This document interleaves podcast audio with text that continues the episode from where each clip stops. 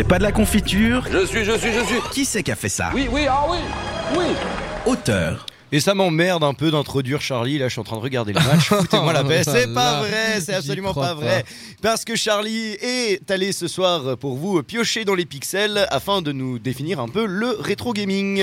Eh oui, le rétro gaming, parfois franchisé rétro gaming, est l'activité qui consiste à jouer à des jeux anciens, mais pas que, ça consiste aussi à les collectionner. Il concerne les jeux sortis dans les consoles de jeux, les micro-ordinateurs, les bornes d'arcade ou encore les jeux dits électroniques.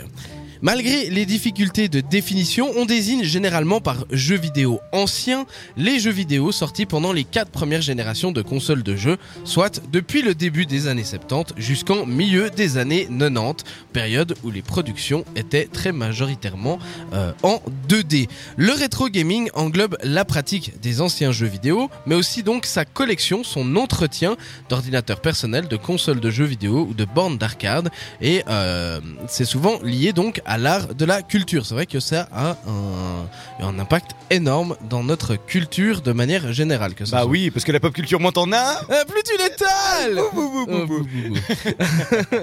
Donc on l'a dit, c'est jouer, mais c'est aussi collectionner. Il y a des grandes, des énormes collections de jeux avec euh, des jeux vidéo que qu'on l'on retrouve qu'en une seule unité ou en très peu d'unités qui fonctionnent. Parce que l'important c'est aussi derrière que ça fonctionne. Parce qu'avoir une boîte vide, ça sert pas à grand chose quoi. Ouais, après, ça, dé- ça dépend, puisque je sais qu'ils ont certains critères. Il y en a certains, ils veulent avec la boîte, avec le, le fichet dedans, euh, Ouais. sous blister. Après, ça dépend des, des collectionneurs. Bien évidemment, trucs. bien sûr.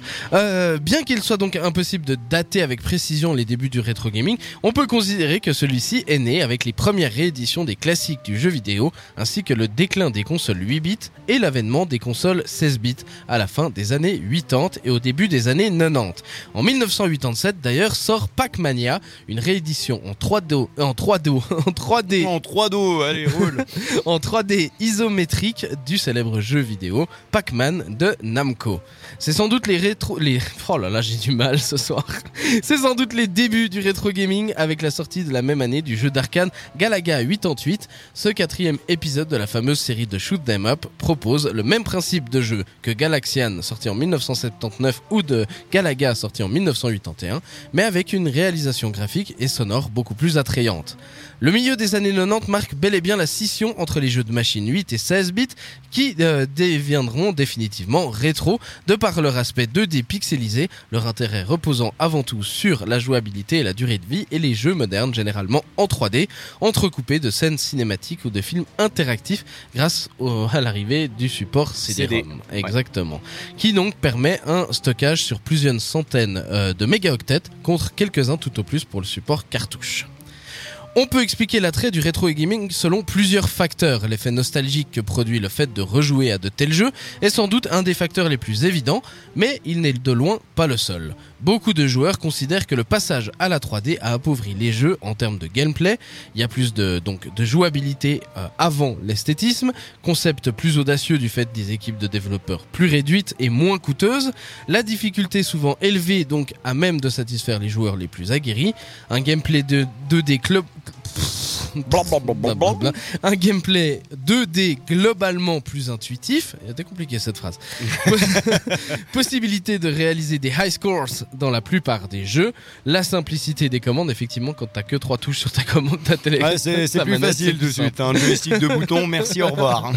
une variété de jeux énorme, un marché euh, actuel des jeux vidéo qui est donc mis en cause à la faveur de celui du plus restreint des années 80 et 90, Un- une prise de risque plus importante, je l'ai un peu déjà dit, du fait du marché brassant moins d'argent, moins axé sur le très grand public et concernant euh, une gamme de machines, euh, tant du côté console que ordinateur, beaucoup plus étendue. Ouais. Parce que ben, euh, quand tu as 8 machines, 8 consoles différentes à choix, bah forcément, tu as plus de jeux. C'est sûr. Donc plus et puis aussi le producteur, le non plutôt le, le- plus le hum, pas le producteur. non mais le à part ça, si, de si vous demandez pourquoi Charlie bégaye et tout, c'est parce qu'il est vraiment en train de regarder le match, ce salaud. hein. Le salaud. Il a un paquet de chips dans la main, c'est un Je scandale. regarde mes ch- je regarde mes feuilles.